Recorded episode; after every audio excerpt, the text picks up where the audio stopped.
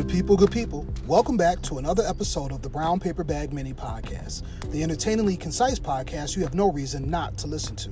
Let's chop it up for 90 seconds or so for this episode. Cutting right to the chase. I've learned to never be torn between two conflicting positions, regardless of how they can benefit me in certain situations. Polarity or duality in thought and action produces those lukewarm conditions for swimming up the stream of complacency or perhaps up a creek where one is completely satisfied in exchanging morals for morsels of temporary accommodation. Understand, a pool of thought isn't the same as your backyard enjoyment with that perfect temperature somewhere nestled in between hot and cold as to make the body feel one with the water. It's an either, dash, or, and not both. Like pick a side and stick to it.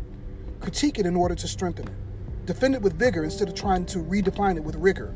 Deny it of its toxicity levels amid carcinogens, but never lollygag in the middle of a pro and a con or court whatever side suits how you want to address a body of thinking in order to model a makeshift victory.